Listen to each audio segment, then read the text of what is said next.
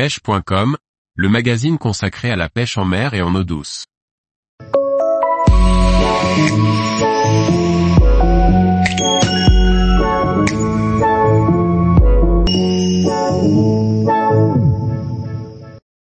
Pêcher le bar en linéaire, une pêche facile accessible à tous.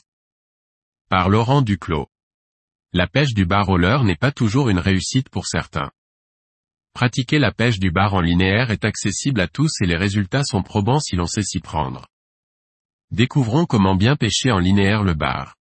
Beaucoup de pêcheurs au leurre se contentent de lancer et de ramener leur leurre pour tenter d'attraper des bars. Cette technique de pêche en linéaire paraît simple et elle l'est.